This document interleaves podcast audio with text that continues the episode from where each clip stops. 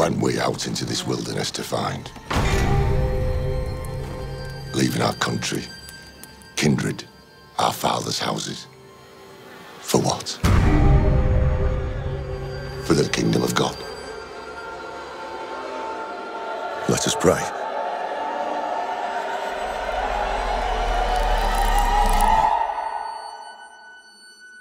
Welcome to Movies Charles Hasn't Seen, episode 43. My name is Crossman. I'm Wilson. And I'm Charles. And this week we watched the 2015 movie The Witch, spelled V V I T C H. So, Charles, tell us about The Witch. Right. In The Witch, a family in 1600s New England gets banished from their town and they have to start a farm out in the woods. And they start being attacked by a local witch, because I guess there's always a local oh, witch. Logo Witch. Um, Local witch. And they start getting killed off one by one, and they start going insane and like suspecting each other and all that. And in the end, everybody gets killed except the eldest daughter, and she talks to their goat, who they've suspected is a representative of the devil, and it turns out he is. and then she decides to sign the devil's book and become a witch. So she goes off into the woods and floats into the sky. Yep. And then the movie ends. Yep. Wilson, this is your pick, and it's the most recent film that we've done at Yes. this point. Yeah. I think it's listed as 2015, but I don't think most people actually saw it until 2016. I, that's what I saw it January of 2016. I remember, um, but it made a lot of the festival circuit. Like this was a big festival darling um, before it was open to the public. So it really was shown in very limited screenings for about uh, almost a year before it came out. yeah, a lot of the indie theaters were showing it in New York, um, but I doubt most people had a chance to see it in the theater. No, almost certainly not. Yeah, I, I saw this at an AMC though, so there were Oh. some larger theaters that screened it. I saw it at the Nitehawk, but Oh, did you? Okay. Um, but uh, yeah, this is almost certainly our most recent film. It is more a 2016 movie than it is a 2015 movie for most people, I think. Um, but I think it. I, there's a lot of reasons I picked this movie. One, I like it a lot. Like I just think this is a really interesting movie. I think it is doing something within the genre that we haven't seen uh, before this very much, uh, especially in a way that was getting a lot of praise. Which is, and this movie got a lot of praise.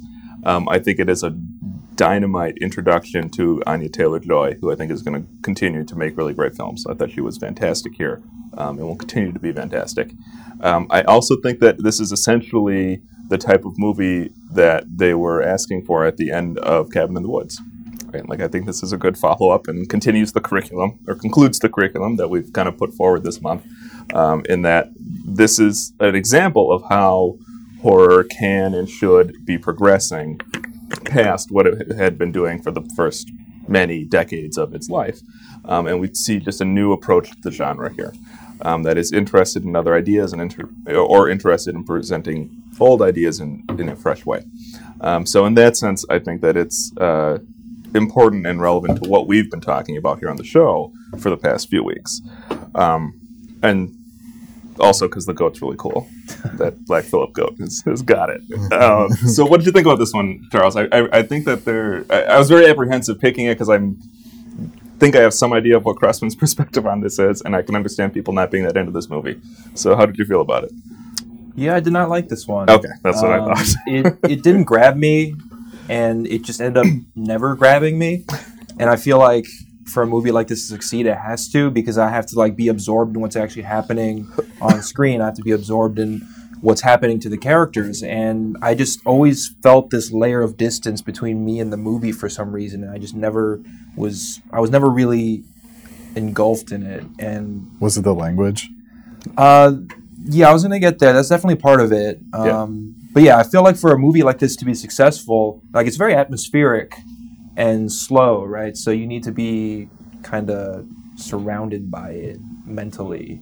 Mm-hmm. Um, that's how I would describe it, I guess. I just never got to that point. Um, but yeah, part of it was the language. Uh, from it might as well been, have been a foreign film for me. I had to turn on the subtitles because their accents were so hard to interpret. But in, on top of that, um, ninety percent of the language was like all this religious talk. It's very archaic. Yeah, and like you know, it had the old English um, vocabulary combined with a lot of the religious um, like terms, I guess, um, that I'm not very well versed in or familiar with, just because I wasn't raised on that sort of thing. I learned a little bit of it here and there, but it's not it's not internalized to the degree where I can just hear it and immediately understand what it's supposed to mean all the time. Yeah, that makes sense. Um, so that made like understanding what was going on a little more difficult, and that certainly added an extra barrier to what was going on. Um, the setting and look of the movie felt very well. I mean, it's intentionally drab, but it just felt kind of boring. Um, it reminded me of uh, Assassination of Jesse James, uh, where I can tell the cinematography is beautiful, but the subject itself is so boring that I don't care how beautiful the cinematography is. It just looks really boring. Um, so even like good cinematography wouldn't really save that. It doesn't help that the movie had this kind of very gray, like the stark gray look to it. Um, something about the camera quality reminded me of like a premium TV show um, from like recent times. Yeah, I mean, well, it was shot very recently, so Yeah, it, well, it reminded me more of one of the recent big TV shows um, rather than what I would expect from a movie. Um, let's see. People probably really like the music um, because it's got that kind of chilling feel to it. But for some reason, when I was watching, it felt like the music didn't belong. It felt like it was just tacked on.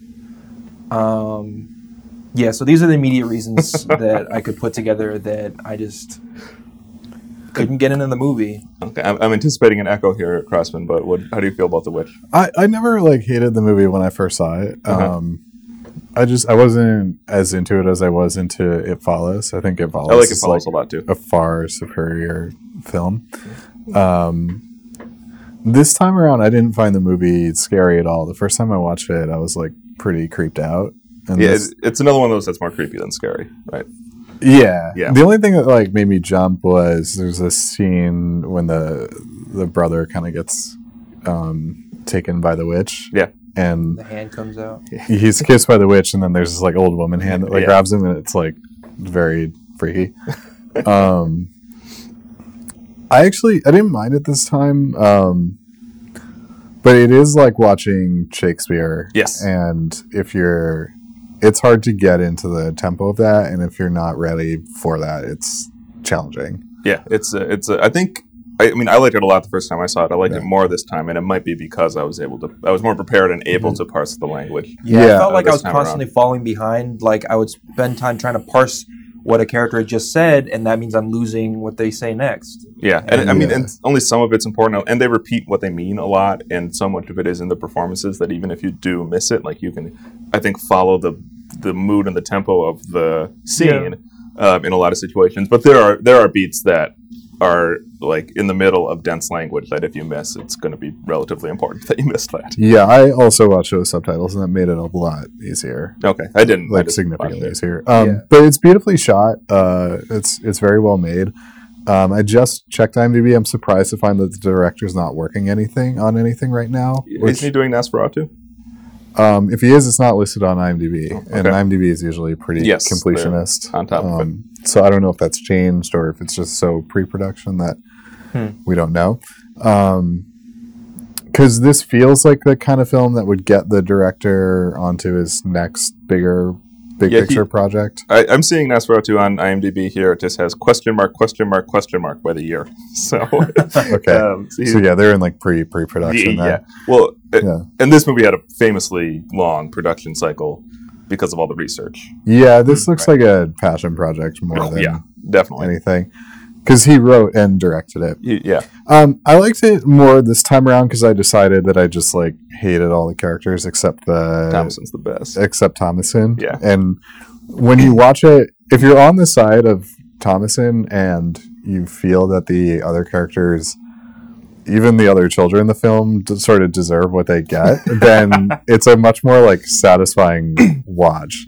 So the parents in particular are like quite awful, Especially the Um, dad. But yeah, and the twins are freaky. Yeah. And then the brother's like kind of a, a creepy perv. And so like if, if you sort of like are on the side that like it's okay that they like get punished, then the film actually like works a lot better. so you're If you're, saying like, she made she made the right choice at the end. Oh yeah, for sure. Like, yeah. well, I, guys. I mean, there's a lot of reasons for that. Yes. Um, because she lives in like.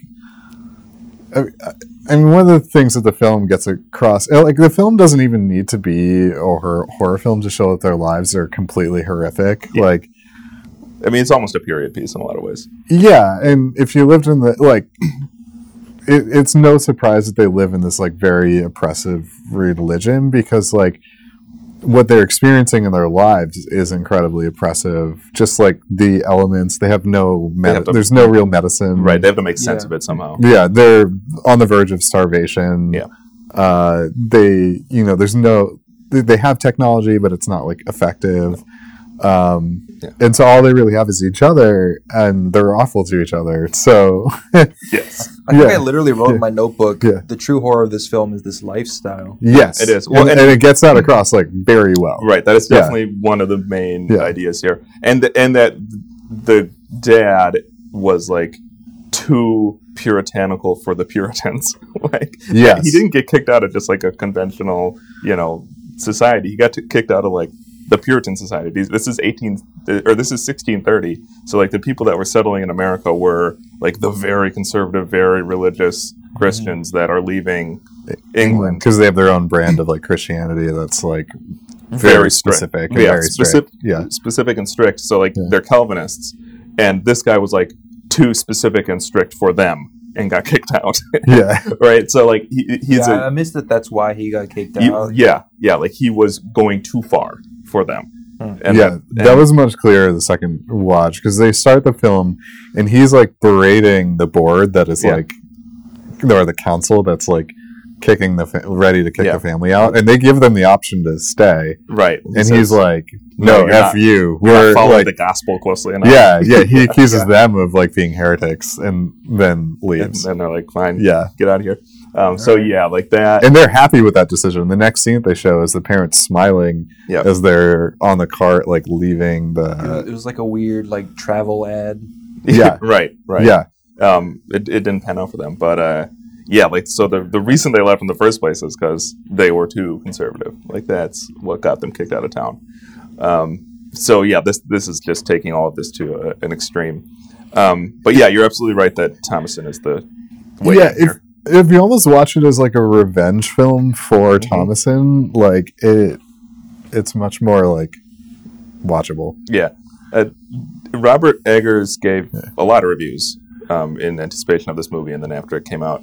And one of the, I read a few of them, and one of the ones that I read, he talked about how his original concept for this story was about how it would, fo- it would be more of an ensemble piece, right? And would focus on, he'd have different sections focusing on each member of the family and what their sin is and like what it is that drives them So it's seven. right yeah and, and what it is that drives them to whatever they're driven to um, and as he wrote it and as he developed the script he realized that it really had to be thomasin's story and it, that her being centered was not his original concept but he as he explored these characters and the setting and, and these concepts more deeply he realized that if you're telling a story about a witch in 1630s you have to center female empowerment and you have to center the you know young woman at, in this story. Uh, so that was that was a natural. That, that was that was discovered over the course of the writing process. It was not the idea coming in, um, and I think that watching the movie, I have a trouble picturing it any other way. Like I feel like it, she really needs to be the central character. here. Yeah, it'd be problematic any other way. I think Yeah. like most films that like focus on witches sort of like follow this historical Mhm. narrative where you know the witch is an evil creature, whereas we Yeah. know in reality it was like used Women are by men creatures. to yeah oppress women who like deviate in any way. yeah deviate in any in any way and allowed men to murder women because of that. Yeah, and it, and this film is kind of like it, it's empowering. Like the the witch is murdering the family, and the family kind of deserves it, Like, right. except for maybe the baby, but yeah, yeah, It's a big- yeah. definitely No, the they baby. didn't baptize the baby, so right, yeah, deserved that, it. yeah, Yeah. that baby's in. But that allows them that like shows their their orthodoxy, Yeah, or, like, right? the That the, the father like Yeah. won't say whether or not the baby's in hell yeah, or not because he thinks the baby is, but he mm-hmm. just like won't tell his son. So, right, right? Yeah. Uh, one of the things I like about this movie is that they tell you right at the beginning that the witch is a real thing, right? Like there's no ambiguity about whether or not these people are just following fairy tales and like freaking themselves out over nothing. Yeah. Like they show you at the very beginning this the creepy looking old woman take kill this baby, bathe herself in the baby's blood, cover her broom in the baby's viscera, and like has all these crazy familiars in this cave somewhere. Right? Like there's no question that Yeah. the thing they're afraid of is real in the woods and can kill them and make their lives worse, which is exactly what happens. Yeah, throughout the entire movie, I kept going. I kept having this like, what if it's all fake Right. And sort of question, It's and I keep having to remind myself, no, they showed you the witch. It's there. Right. So part of the idea um, that Eggers had with this film is that he wanted he wanted it to be what he called a puritanical nightmare. So what the a Puritan in the 1630s would have actually been afraid of, because for for the, those people, the idea of a witch was not just a, a metaphor, right? It was not something that you used to scare children. It was something they actually believed was real, and like something that could actually happen to them. So what he is putting to film here is the, actual folk, because that's the subtitle, right? A New England folk tale. That He's putting to film the folktale that these settlers would have told to each other. Yeah, he's acknowledging that it's like a work of fiction right at the beginning. Right. He's like, this isn't real. Right. Yeah, Yeah. we know it's not. Obviously, we know it's Yeah. not real, but for the people that were contemporaries of this time, They think it's real. they think it's real. Yeah. Yeah, and like that's horrifying, right? If you genuinely believe these things, like no wonder you're miserable all the time. Yeah, but again, like life is so monstrous that like Yeah. the fact that like there's maybe a woman with like evil powers is like not outside the realm of possibility mm-hmm. when like well, exactly. you have like why no concept believe of science like at all. Right. Yeah. Yeah. So yeah, there's a reason that they they get there. Although I guess they're like contemporaneous with like Isaac Newton, right? He's working in the 1600s. yeah. but he's like one of like you know 0.001 percent who have like any concept of like Right. of And, and we're, science. we're contemporaneous with climate change deniers. So like Yeah. people you know have a, Yeah, there's yeah. a wide berth. Uh, but they are from england too Yeah. so i would assume that they would be like aware of Yeah. i don't know i don't, know, what the awareness was yeah. I'm not, I'm not- They didn't have the internet to read about this stuff. they did yeah, not they probably didn't even know who Isaac Newton was. yeah. yeah. But um, yeah, that's the idea here is that they're actually taking these stories. Um, so when that that closing uh, title card where it says like this is uh, the dialogue and stories were lifted from actual records from New England when people first settled here is true. He really did that. Like he was. That's why it took four years to research this movie is because he was digging up old diaries and and books and shit from the 1630s and translating that to film, lifting bits of dialogue and placing it in his characters' mouths, um, which is again why the dialogue seems so antiquated and strange to us because that's Yeah. it is antiquated and strange. Um, Yeah. So I mean, that's another thing I like about the movie a lot is that it is this. It, it, he takes it so seriously, right? And he, he puts so much work into it, and I think that you can see that on the screen. Yeah, I think there's like a lot of documentation for the pilgrims. Um, Mhm. I've heard the one of the women from This American Life wrote a book on the pilgrims. Sarah And- Vowell, I think yeah, Sarah Vowell. Yeah. She's the one who did the voice on The Incredibles of the daughter, right? yeah, that's right. yeah, okay. she has a Um, very peculiar. She does, voice. and she's Yeah. perfect in The Incredibles. Yeah.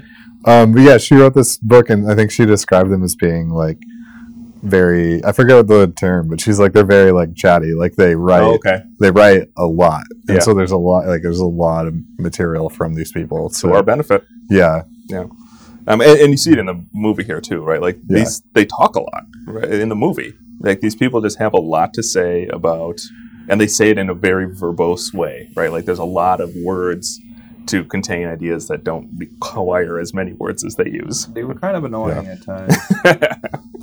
well, the twins in particular, right? Yeah, I was more annoyed Yeah. by the parents, like always talking about God and stuff. Yeah, yeah, that's kind of what their life is oriented around. Literally all they talk about. yeah. that and starvation. yeah, Yeah, yeah, and their that fucking cup. Yeah, Yeah. that's uh, that is what's going on there. Um, and and the the ma- the male actor whose name is Ineson, I think Robert Richard Ineson, something like that. Yeah, he's amazing. Um, he's amazing, and his voice, right? Like he has this He does have a cool voice. booming, gravelly, deep voice that it, it works so well for this setting. He just sounds like beat down and just also very masculine and patriarchal the whole time. Um, I, I liked his performance a lot. I, I thought that he was effective. Yeah. Did you find the film scary, Charles? Uh, there were a few parts that I thought were kind of creepy, but overall, not that much. Yeah, I- I- which I think is a common read. Yeah. Um, I don't. I, his first concern here, I don't think, is to scare us in a traditional way, right? Like this is not about. Well, uh, we've talked about the distinction between creepy and scary, Yeah. right? But I I, still feel like creepy is what actually is scary, rather than just giving you a short-lived adrenaline rush, which is what a lot of modern horror films do with jump scares and stuff, right? The creepy is what really lingers with you, Yeah. and that's what I find really scary. And this movie did have some of that, and I can see why it would be disturbing to some people, uh, because there were like genuinely disturbing scenes, like when they're um, like praying for the kid. Mhm. And Yeah, that seems great. He starts like speaking like random words and like spits out the apple and all that. That was pretty creepy. Yeah, Or when after he dies, he reappears with the baby and the mother starts feeding the baby, but it turns out it's a raven yeah. biting at her. That's really creepy stuff. yeah, So if I were more absorbed in this movie, it might linger with me. yeah. That was the scene that I remembered most clearly, is the Raven scene and the possession or whatever the hell it was um, in the attic. Uh, but yeah, no, I hear your point. I think that this is almost like a horror artifact in a lot of ways because he's. I think he's less concerned with scaring us and more concerned with showing what was scary to this That's an Culture, interesting take right? on it. Yeah. um, and because I, I think that's what he's concerned with here. Um, And the answer is literally everything. right, because because Yeah. life was horrible. New right? World's a scary place. Yeah, yeah, and and you, I mean, and that's stated quite explicitly in the film, where the wife says that what she wants is to go home, and she means back to England, right? Like, because the place she is in is a fucking horror show all the time. Yeah. Um, so yeah, like when that is how you feel, that when that's how you're experiencing life, yes, everything is scary. Yes, everything is horrifying, and you know that's what that's what we see here.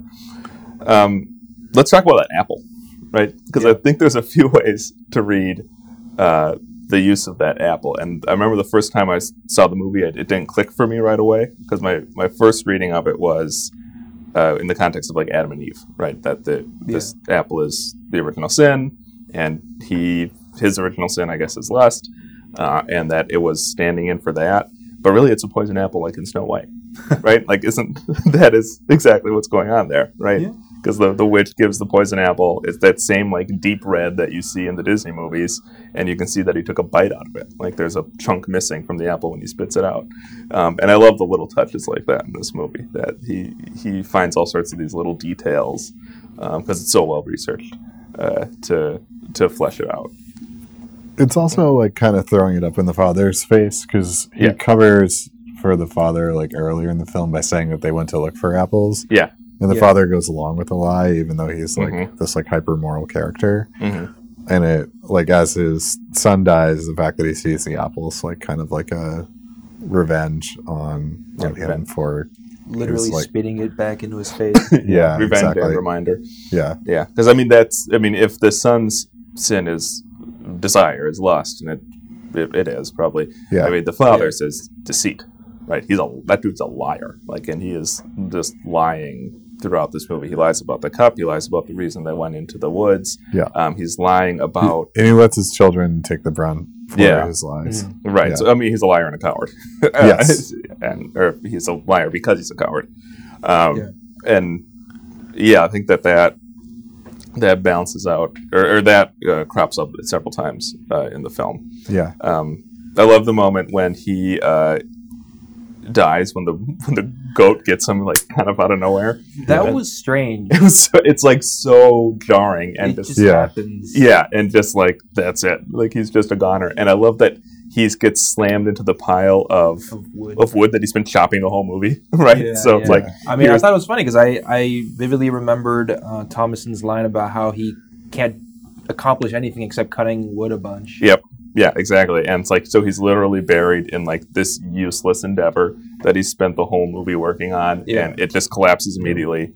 And it's actually the finishes wood him off. that kills Yeah, him. yeah. It's not the goat. No, Well, he's see. probably dead from the goat wound. Probably, but the wood. It's the wood that kills him. Right, Like, and- yeah, and the symbolism there is so great. That's like Yeah. here's this useless thing that you've Yeah. been wasting everyone's time and effort on uh, to demonstrate your strength or whatever, and to Well, and here you are dying underneath it. what I thought of there was I noticed that it seemed like he went out and chopped wood every time he was stressed out, Yeah, and there was a lot of wood, yeah, he was a lot not of chopped wood. not a happy man.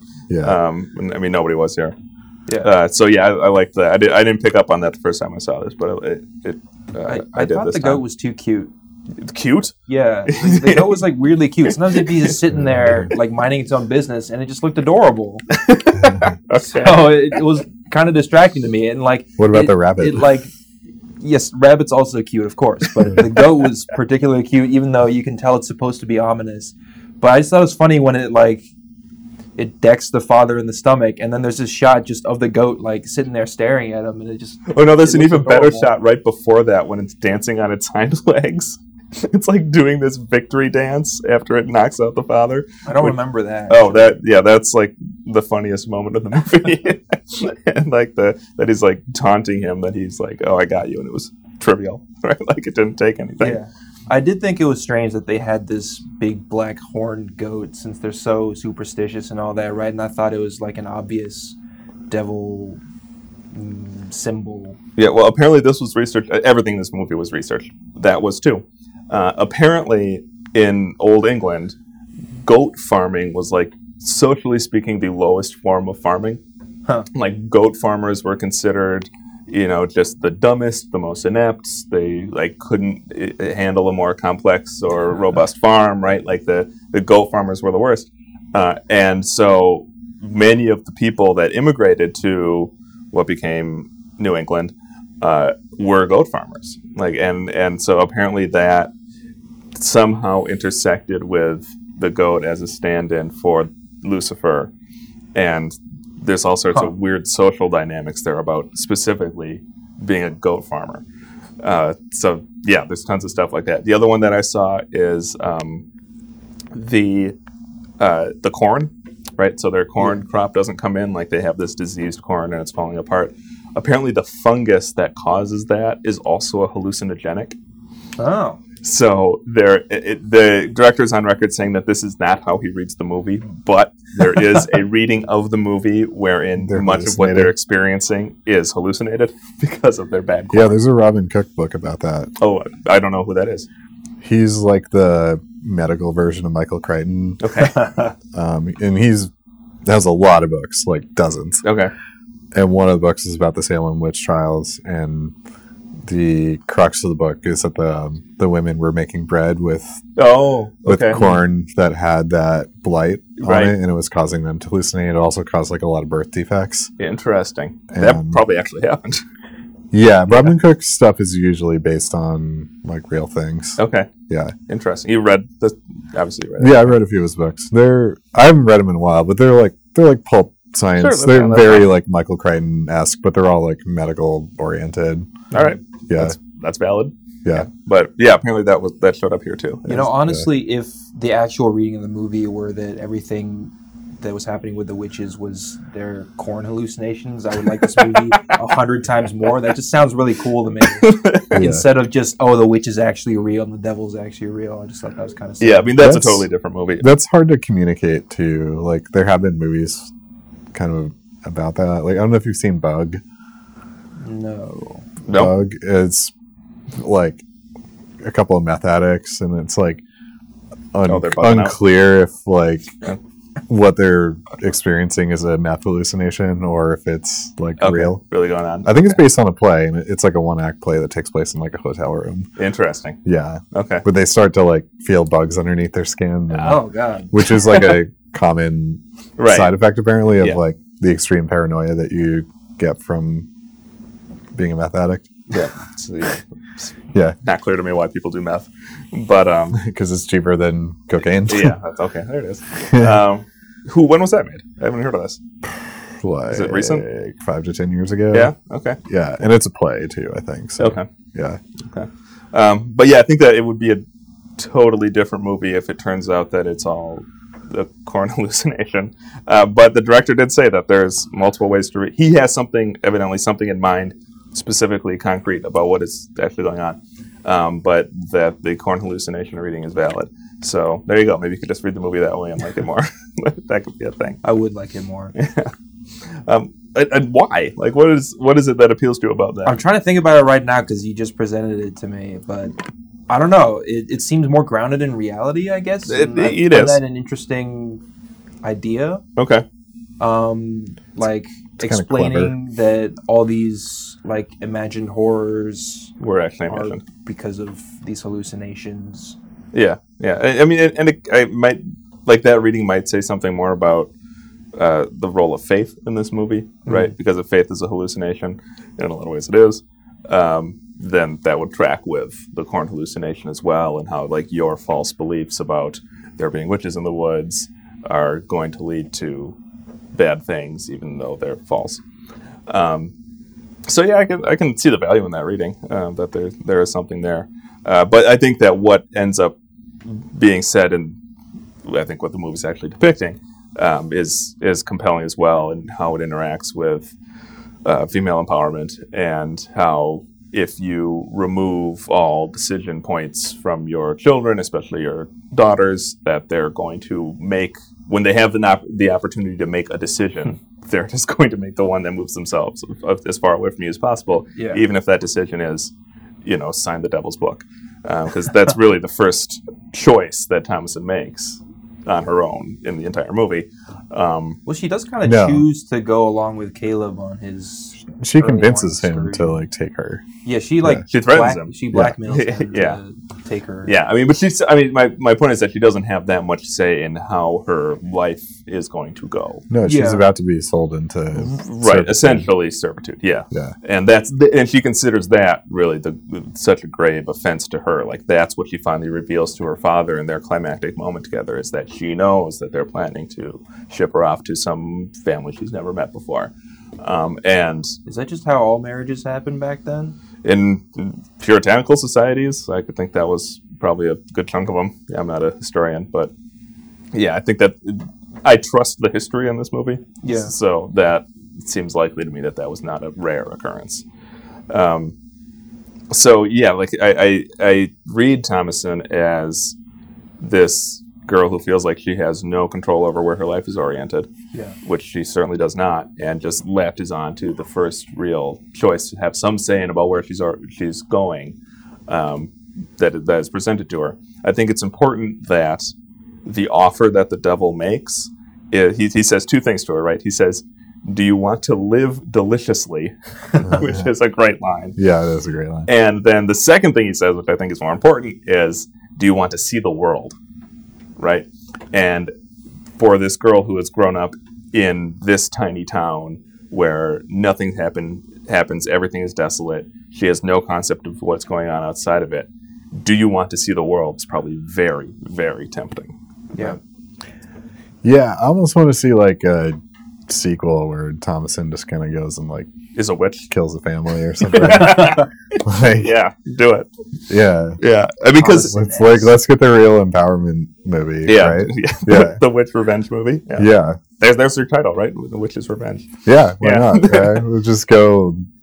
You know, Yeah, fuck, fuck with this patriarch, Yeah, patriarchal society in in 1630s Massachusetts. Yeah, Right. And I, I think it's interesting that, that worldliness from the conservative perspective is so often associated with corruption and evilness, right? Because we see it in this movie. Um, Yeah. Nazis would trot that out a lot as well. They would talk about the, the Jew as the world citizen. Um, and I think that you see over and over again, like people that are that that see people that are interested in the outside world, interested in exposing themselves to a lot of different parts of the world and a lot of different people as being corrupted by that world. Right, and this Christian insistence on seeing the world as a corrupt thing uh, it, it informs that and really creates that, uh, so that th- that's what the devil is offering, right? And if and if this movie is the the puritanical nightmare, and the tempting offer that they're making is see the world. That is that I think that's very telling in, in terms of orienting the puritanical ethos. Yeah, they play on that a lot with the setting of the film, where Yeah. they're in this like clearing, and as soon as you like, there's a very clear line between the clearing and the woods, Yeah, and as soon as you enter the woods, like you're out, Lost. out of your element. yeah, like and the- that's and- where bad bad things happen. Right. That's where bad things are coming from. That's when bad things happen to you is when you go into there. Yeah. Um, when people and return from the woods, they're changed. Right. Like something bad has happened to them. Mm-hmm. Yeah. They've lost something. Right. And I think that that is for yeah, that's a good point because people go out into the world, something bad happens to them, they are corrupted and changed. They return, you know, less than, less pure, worse. Maybe maybe that like seeing the world as a corrupting influence argument has more weight when the world actually is that dangerous. Yeah. I, I mean, and, and that's probably part of it. Like I think Yeah, you- they weren't wrong to be like afraid of everything. right, But you go Yeah. out there, you get eaten by a bear. Yeah. Right, but the the puritanical they're not saying don't leave here because it's unsafe out there. They're Yeah. saying don't leave here because it's evil out there and you will become evil too. Right? Yeah, Right. And I I'm think that, saying it that might stem from the Right, it probably does. You're probably and I think if you look at a lot of these And that is what happens in the film, Right, yeah, Where- and I think- actually, they, yeah, they leave the homestead and they die or get maimed or go insane. yeah, Uh, and uh, if you look at a lot of these old biblical rules, they do stem from reasonable places, right? So the good example is um, the shellfish rule. Um, so in the in the Old Testament, there's that infamous, uh, infamous, but you know, well known um, rule about not eating any, any shellfish. Uh, well, the reason for that is because when you ate shellfish in you know 1000 BC, you'd get sick and die because there's no way to like preserve it and like keep Yeah. it clean, and you have no idea where these critters came from. Yep. So, like making that a rule is really saying don't eat this because it's dangerous and will kill you, and that eventually becomes don't eat this because the Bible says you shouldn't eat this Yeah. and it draws you further away from God. Uh, so, I think you can see that kind of dynamic throughout biblical history and world history. Um, Yeah. and here it is again. You know, the world is scary and dangerous and it'll kill you because you know there were bears and shit, but also the devil. or wolves. They keep blaming a wolf Yeah. for Yeah. Sam's disappearance, right? Clearly not a wolf. and there's no wolf, not a single wolf in the film. Yeah, there's a dog. The dog dies. There's a dog. Yeah, Yeah. Poor thing. That dog was so cute. Too. Yeah, that was a good looking dog. Yeah. Yeah. yeah. yeah, too beautiful for this world, Yeah. evidently. Got eaten by the rabbit. yeah, it did probably. um, but what do we feel about uh, Anya Taylor Joy's performance here? Because she was kind of the breakout star. Uh, that's uh, Thomasin. I, I don't think I have a particular comment about it. No, I okay. just I had a hard time like paying that close of attention to the movie as a whole. Okay, because yeah, she's she got work after this, big work. Um, she was in Split, which I didn't like that much, but she was good in it. Um, and she's making another movie that has been getting the festival rounds lately called Thoroughbreds, um, which is not a horror movie. So she's been breaking out of the horror movie trope. um, and I think that that's important to have young actresses in horror films, not just do horror films, because that has people get siloed a lot Yeah. in these types of movies. Um, but I like her a lot here. I don't know. Do you like? uh, How do you feel about her? Yeah, I think she's great. I I think the real breakout's actually the dad because I don't feel like I've seen him or recognize him, but Yeah. I think she's has a very good performance in this, and Yeah, I, mean, I actually think all the children in this film were quite good. yeah, I agree. I, I mean, I think Um, all the performances. Period. We don't. We don't need to qualify. Yeah, But um, even the twins who are like pretty young, like they're like they're pretty creepy, and yeah, yeah, They definitely don't seem like kids who are acting, which is good because that seems to be hard to accomplish.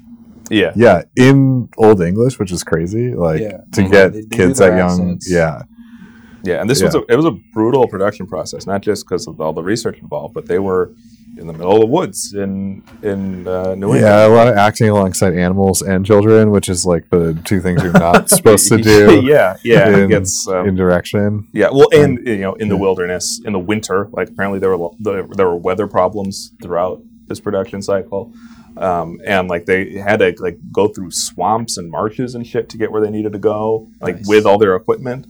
Um, so apparently, it was really hard to make this movie uh, on a physical level. like it's difficult to make it. Um, but yeah, those, those twins are great, and when I see twins, uh, or when I see um, children giving good performances, that to me says there's a good director. Because really, you just have to tell them very precisely what you need them to do, and they'll they'll do it. Um, and so that that's what that says to me is that Eggers did a good job. Yeah, they're kind of monstrous, like those 2 Mm-hmm. kids, and they, um, they they they don't show their death on screen, but it was like they kind of like got their comeuppance. yeah, yeah, yeah. You can kind It's of im- figure out what happened. it's implied that the witch like takes them in. I mean, most likely eats they're them. in that shed, Yeah. and then they're not in the morning. Yeah, yeah. everything's broken. So, Yeah. yeah, and then the Yeah. the goat kills the dad. Yeah, Um, yeah, the moment for them that stands out for me is during the scene when they're all in the attic and the elder son is, you know, possessed or whatever, and they can't say their prayers. Like when they forget their prayers, Yeah. or claim that they forget their prayers. yeah, That moment, uh, that one really worked for me. I thought that was really good. yeah, Um, and that they're, you know, writhing on the floor and like distraught about it, and like you can't quite tell if they're faking it or not.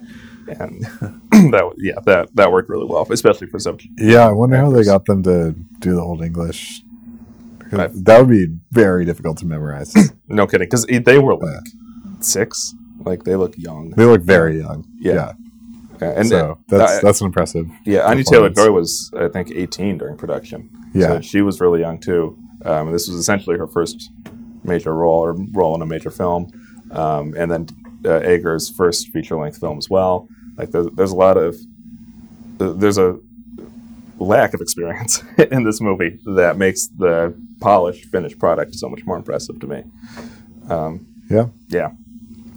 Uh, I think it, this is also uh, an interesting companion piece to The Crucible. Um, and I think that, uh, Charles, you have not seen The Crucible, No. right? And do you, have you seen it? Yeah. So I think that reading this alongside The Crucible uh, i- i- is interesting. Um, the premise of that movie is about the Salem witch trials. Um, and in that one, the witch is not real, and people are just going around accusing one another of being witches. The way you get out of being hung or hanged, rather, um, is by finding naming the person who recruited you to be a witch. So Yeah. people are just constantly Yeah. uh, naming one another, um, and it takes place in a similar time in a similar era with similar subject matter. Um, but whereas the cru- the the witch, this movie shows what they were afraid of. The Crucible shows the product of that fear in the real world. Yeah. Um, and I think in that sense, there it'd be interesting to see those movies alongside one another. I haven't seen The Crucible in a little while, but I kind of want to, having now watched this again. Uh, and it also has an all-time great performance from Daniel Day Lewis as the leading guy in that movie. yeah, But he's he's- pretty intense. He is pretty intense. Yeah. yes, he is. He usually is. Right. Uh, but yeah, I, I think the main actress is very good performance. I, I actually I think it's like all around like very good performances. Yeah. Yeah. Yeah. The um the mother uh, you recognize from Game of Thrones, right? She was yeah, she was the crazy aunt. she was the crazy aunt. Here she's the crazy mom. Yeah, Uh, so she's, Yeah. she kind of has a crazy look, right? She's just she very intense. yeah, she, intense and invested in everything. Um, and I think that you see that here, and she's I don't know, getting type, I think typecast. she's good for the role, as is the dad, because they both have this kind of like very weathered Mhm. look. And thinking about it, like they w- would have been actually like not that old, most likely, um, but they look very old. And I think that's important. It just shows like how hard life was on Yeah. these people, where they've Yeah. they've done something that's like basically impossible where they you know cross the atlantic ocean Mm-hmm. and like join this colony and y- are surviving in Right. very like dire conditions And in- then not in surviving. England, and then Yeah. not surviving Yeah. but Lifespans were probably pretty short back then. Oh yeah. Anyway. i would assume so yeah Yeah, both Yeah. the the average and the the median, because like the average break down because so many babies died. Like, Mm-hmm. Children would just not last a week all Mm-hmm. the time, yeah um, and then people would just die in adulthood earlier because there wasn't medicine. yeah and you'd also like it's it's no again no, like no surprise that they live in this like very intense religion and like or you know believe in things like witches because people just like die randomly and Mhm. like there's no explanation Yeah. for why people died Right, and you have to come up with something, right? yeah Uh, Unless you want to believe that the world is a horrifying random place. Like it's almost a comfort to believe that there is some force out there if visiting. it's like you out to get you right? Yeah. Because it Yeah. makes the world more coherent, right? I mean, Yeah. and that's Still pretty horrifying. it, it is pretty horrifying, but uh, uh, you, you see this all the time with, I mean, a religion and conspiracy theorists, right? Yeah. Like come from a, a similar space where they're saying they're they're looking at the options as either the universe is horrifying and random, and horrifying random things happen to me, and there could be no reason for it. It's just going to occur, or there is some malevolent force out there that is making bad things happen and choosing to have them happen, and I can do something to influence that force or to stop that force. And they look at these two options and they go with the one that's more comforting. And the one that's more comforting is yes, there is someone making affirmative choices that is leading to all the bad shit that's happening Yeah. in the world, right? And that may or may not conform with reality. I think it probably does not, but I get why people think of that. I understand how you get there. Uh, and I think that's again a, a large part of what this movie is about, right? Like, because the the reality of their day to day lives is reality. Like that is what they were doing there. So Yeah, and they're they're like their arbitrary rules that they live under like provide a sense of like organization to the Right. world that they live in. Right. Like like you were saying earlier. Yeah, and, and like I think that gets really to the fundamental conceit of Calvinism, right? Yeah. the the big idea behind Calvinism is that when you are born, you are saved or you are damned, and there's nothing you can do about it, right? Like God essentially chooses some small percentage of people that get into heaven, and the rest are, no matter what they do, damned to hell.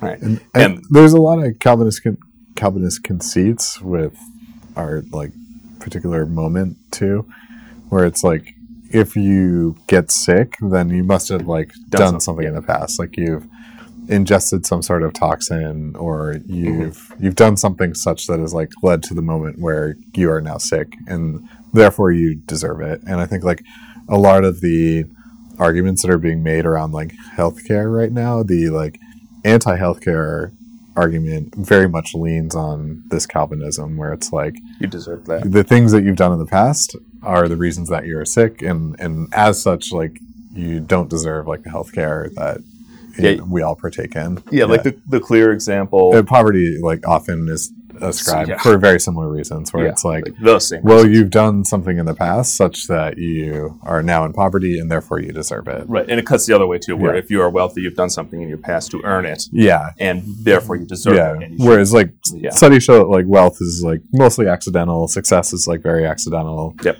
Um Yeah, you see, and and obviously poverty is the yeah, same, it's inherited same wealth. thing. Like the most Yeah. reliable indicator of whether or not someone is wealthy is if their parents were wealthy. Yeah, Right. and same with poverty, right? Right. Like, Yeah, if- exactly. yeah, like you're m- much more likely to live in poverty the rest of your life if you are in poverty. Right. And Yeah, I- I think you see the same thing play out with the anti-vaccination people, right? Like that uh, And- autism. toxins in general are like a thing within like the health community. The sort of like uh, holistic Yeah. healing people are like very into the, like the toxins. homeopathy, yeah, Yeah. oh, yeah, uh, and yeah, especially with a condition like autism, where we understand it so we understand so little about it, Yeah, or at least we think we understand so little about it, that there's so much space to fill to in imagine that, whatever it is Yeah. is causing this, and to somehow think there's something you can do to prevent it. which is kind of unnecessarily cruel, right? Yeah. Because it's like if you have autism, then there's like some mistake that's like led to Yeah. Although the mistake is your autism. your parents' mistake. yeah, case, right? again, Which and that's what's cool about it because like you, you Yeah. have no control over it as as an individual. Yeah. and, and it also says that there's like something like medicalized and like very wrong with you, and Right. because of like this thing that's happened in the past. Right, Yeah. exactly. That that was inflicted upon you that you had no control over, which again returns exactly to Calvinism, right? Like Yeah. you're going to hell because you're going to hell. Yeah, like that's it.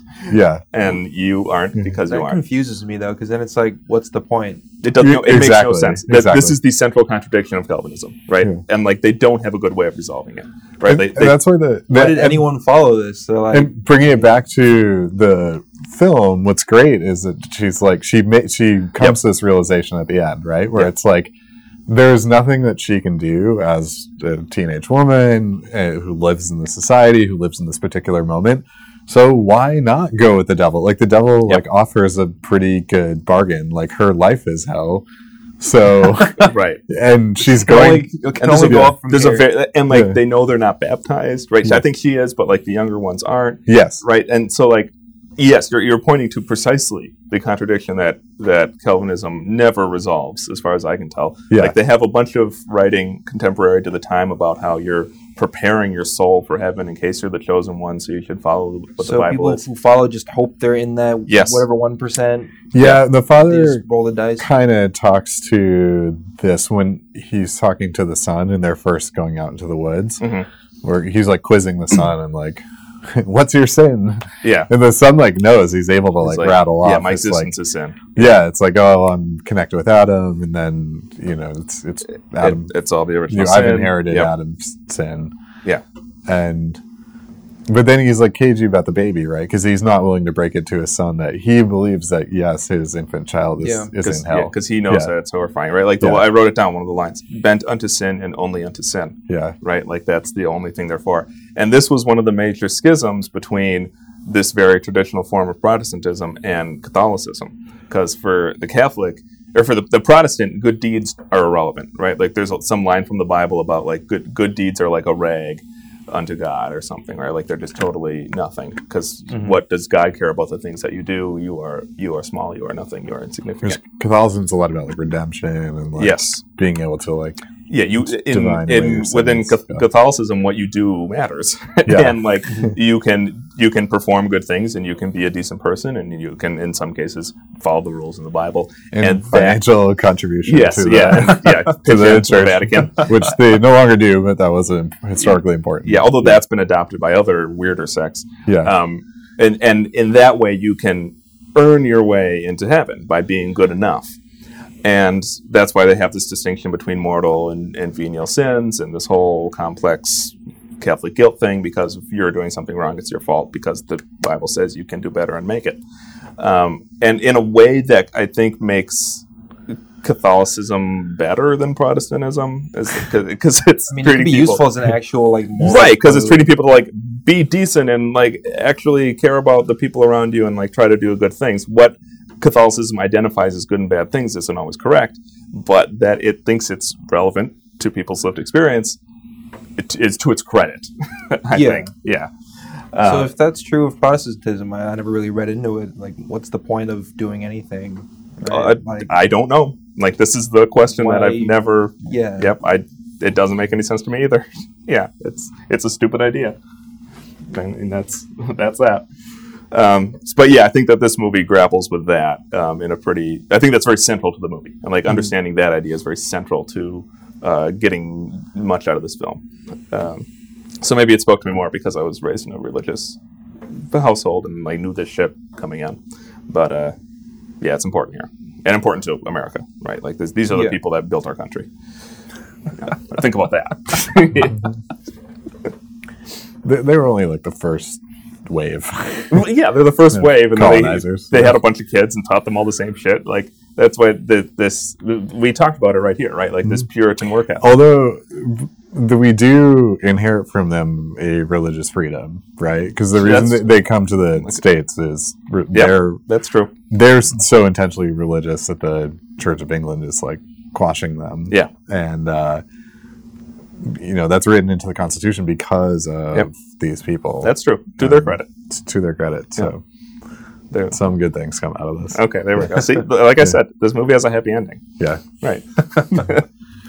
uh, all right. Any uh, any closing thoughts on the on the witch? Um, I've I feel like I've spoken at length about why I like this movie a lot. But uh, a- anything uh, change your mind here, Charles? no, No, okay, I was not optimistic. um, and I mean that's fine. Like I get why people aren't into this movie. Like it's it is it can be read as slow. It's hard to understand sometimes. It isn't really that scary if you're looking for that.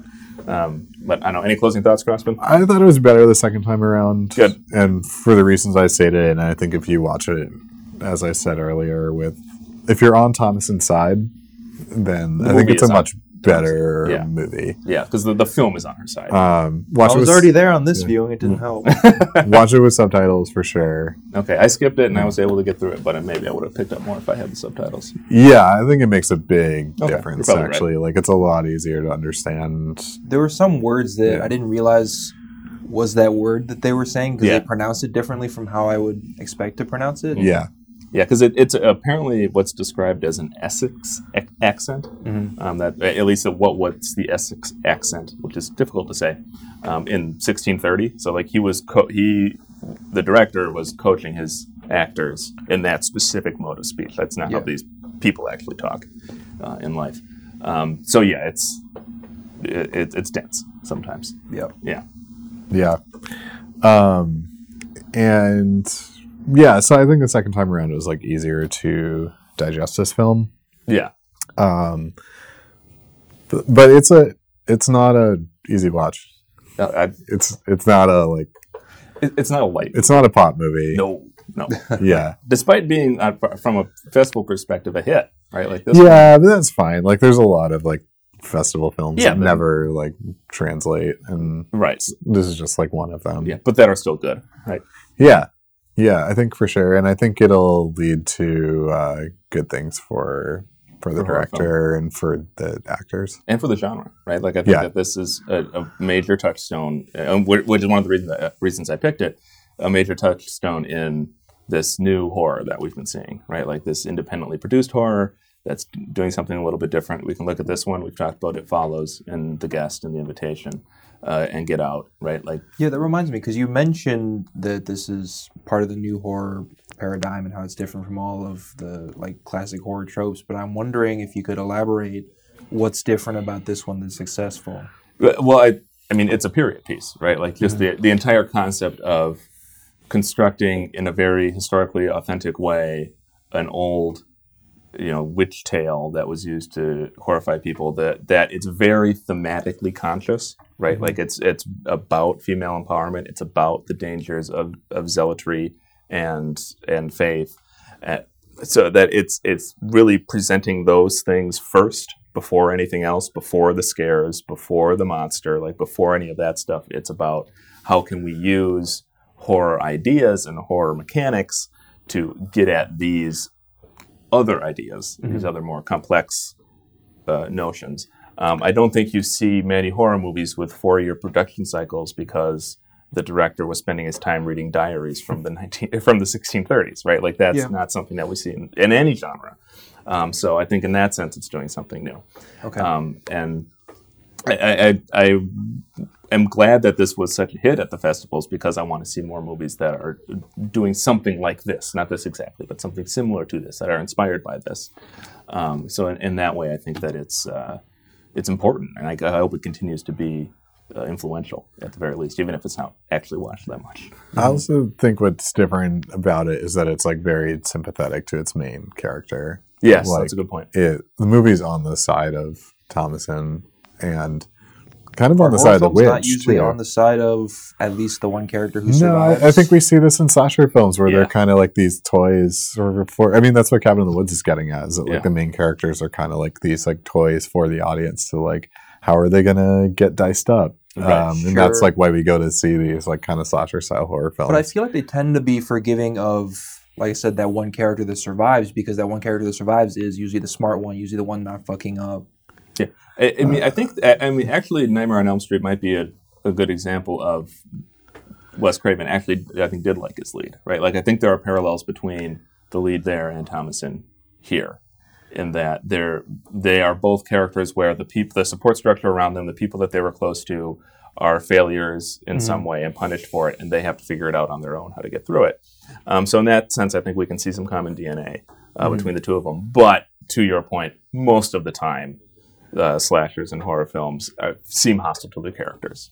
Right? and and generally, Probably host- just haven't seen enough of them because all the ones that I have seen seem very sympathetic to the main character. Yeah, but there's still this like a lot of moralizing around like the main character's place in society. So like, I think we got into this in the the Freddy Krueger film, but like, th- there's a lot of like, you, you know, part of what's happening is because they didn't like conform to the rules like within society, Mhm. and here that is the case, but Thomasin's like doing it for the right reasons, and then she gets rewarded at the end for like kind of saying "f you" to this society. right, and, and the non, Whereas, yeah, yeah, the, the the nonconformity in this movie is is harmful, right? Like it, Yeah. it's it's as opposed to some of the nonconformity that you see in Nightmare, where the girl has sex before marriage or whatever and is killed. Like that's not a bad thing, but what the the nonconformity here, which is like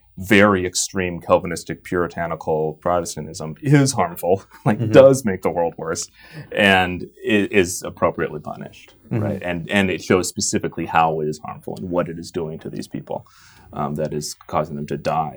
Really, Yeah. Yeah. So I, I think that's kind of the conceit of the film, where it's like, it- it's kind of like a, it's a kind of a fem- feminist film, like, Uh, not. I think it, it's Yeah. explicitly is a feminist film. yeah. Yeah, I think that that is. And the movie also seems to be on the side of the witch too, where A it's little like, or the at least the devil. Uh, yeah, yeah. Just Where a- it's like- yeah, how about the Yeah. witch? Because I mean, they show how gross the witch is. right? yeah, well, but the witches have figure. like freedom, right? The women in the woods, like Mhm. they're they're able to fly, like yeah, see the and- world live deliciously. yeah, Yeah. And they have want to live deliciously. Yeah, you know they have freedom, and you know if they lived within society that they wouldn't have, right? Yeah. and so they're you know because they've chosen to go with the devil, like they're rewarded in in a way that Yeah. they would not be. Yeah, and even if it's not sympathetic, it's at least understanding the film. Yeah. Right? Like it, it, it's saying like this decision is coherent. It makes sense. Right? Like you see, like if if Thomasin had turned down the devil at that point, the movie wouldn't make any sense. Right? Can you imagine like what that ending would look like? Like what is she Yeah. doing uh, then? She just looks around and realizes she's alone on this farm. in Right the in the woods. Well, what she had already done, they kind of show that before, right? Yeah. right. Because she just puts on like a cowl and like Yeah. Well, I, I like that the first thing that she does after she takes off her she take yep her yeah uh, restrict her like bound clothing Mhm. essentially. Which yeah and just that's like a great statement because it's like Mhm. here's a, a symbol of her Right. being trapped in the society. and literally she, like confining her body. yeah, Yeah, I, I like that that little touch right after that. That they have this quiet moment where she can just kind of finally breathe, like finally have some peace and quiet to herself to Yeah. do something or to do nothing in this Mm-hmm. case. Like, and she just takes it and takes a nap. Yeah, yeah, and it's almost a beautiful moment, like right after that. Um, and I love that the movie does that. I like the reveal of the the devil. He's wearing these black gloves, Yeah. and that's all you see of the devil. Yeah, you can see like the Uh, faint outline of his face, and he like has this goatee and shit. Yeah, Um, but yeah, like I love that they actually He's the goat. yeah, they actually like have some sort of physical depiction of the devil yeah, on screen. Uh, that it, it's kind of a bold choice. This choice. was interesting that he did speak in a whispery voice because the kids were talking. Yeah. He was asking like if the kids had talked to the goat. And Yeah, he said he whispers. right, right. Yeah, I- and they had yeah, yeah, and uh, yeah, his yeah that devil voice they got was was excellent. yeah. That's why I I think this could have a very good sequel to it. Yeah, I, I would watch it. Yeah. if that were a thing, yeah. I would. Or, I mean, it doesn't have to be like a direct sequel to this film, but like, I want to see the film where like, I, I guess the witch kind of like upends the society, Yeah, yeah, that, right? Because here they're just kind of like messing with the people in the woods, which is like right. But that's what an easy target. like- What happens when you like enter society and Mhm. you're the witch? Right. So like, yeah, Yeah. what happens like if they're because in the Crucible the person that is first Yeah. thought to be a witch is like just in the town with everybody else. and, Like there's this whole community there. Yeah. So like, what happens if that person really is a witch? like, what Yeah. Does that, what does that movie look like? Yeah, Uh, the Amer- American Werewolf in London kind of gets to that a little. I barely remember that movie. I saw it a while ago.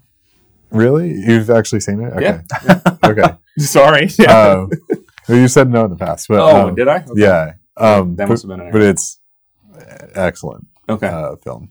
Uh, yeah. No, I, I Very good creature I effects. saw it when I was too young for it, and I don't. Yeah, that movie's like Yeah, I wasn't paying close attention. kind of fucked up. So maybe when I said no before, I meant uh, not in any substantial way. Have Okay. I seen it? okay. Um, Anyways, um, do we have so this is our last uh, hor- horror movie in our series here for Yeah. horror october um, do we have any parting thoughts about the series as a whole how it how we feel that it functioned about how horror functions um, in in cinema in the world because uh, we've kind of put uh, tried to put together a little bit of a thesis. lesson plan a curriculum um, So it like got me thinking more about horror and like what is actually scary. yeah Uh, it's something I never really thought about because I don't, you know, really watch or engage with these kinds of films that much. Mhm. Um, so it was interesting to you know watch some of these and figure out what would actually scare me, why I get scared by the things that I do get scared by. Which one was the scariest of the five movies that we watched? Uh, probably The Shining. That's probably correct. Yeah. Yeah, yeah, that's that's probably the one. yeah. That movie's freaky. Uh, so yeah, I'm glad. I mean, I've never sat down and watched this many horror movies in a short span because again, they weren't really my thing either. Mhm. Um, and I'm glad we did. Right? Like I'm glad that we because I was a little apprehensive when we first landed on this one. Like I was into it because I think it would have made for good radio, but um, like it, it worked out. I think to my benefit as well. Yeah, in and a similar like way. It was interesting to have a series of movies that are related to each other because I could directly compare them with each Mhm. other, especially in the genre that I have so little experience with. I feel like I'm learning a lot about it all at once, which was important. Uh, at the same time, I felt maybe a little trapped by this Mhm. month because you know it it ultimately hasn't changed my opinion of horror films. I'm not suddenly into them. Yeah, I'm not gonna go. Um, so every week I'm just like, oh, I gotta watch another horror film this weekend. So Great. We tortured you for a month, so Yeah, basically. Um, but you know, it, it is a great way to, like you said, construct a curriculum of films, and it's very interesting to put them up next to each other. Yeah, see, so I would, I, I want to do another series like this. Maybe not right away, but you know, in the near future. Um, and I don't know what it will be based on. I don't know what our theme or topic would be. Um, I would want to do sci-fi to make up for this, but you've seen every sci-fi movie already.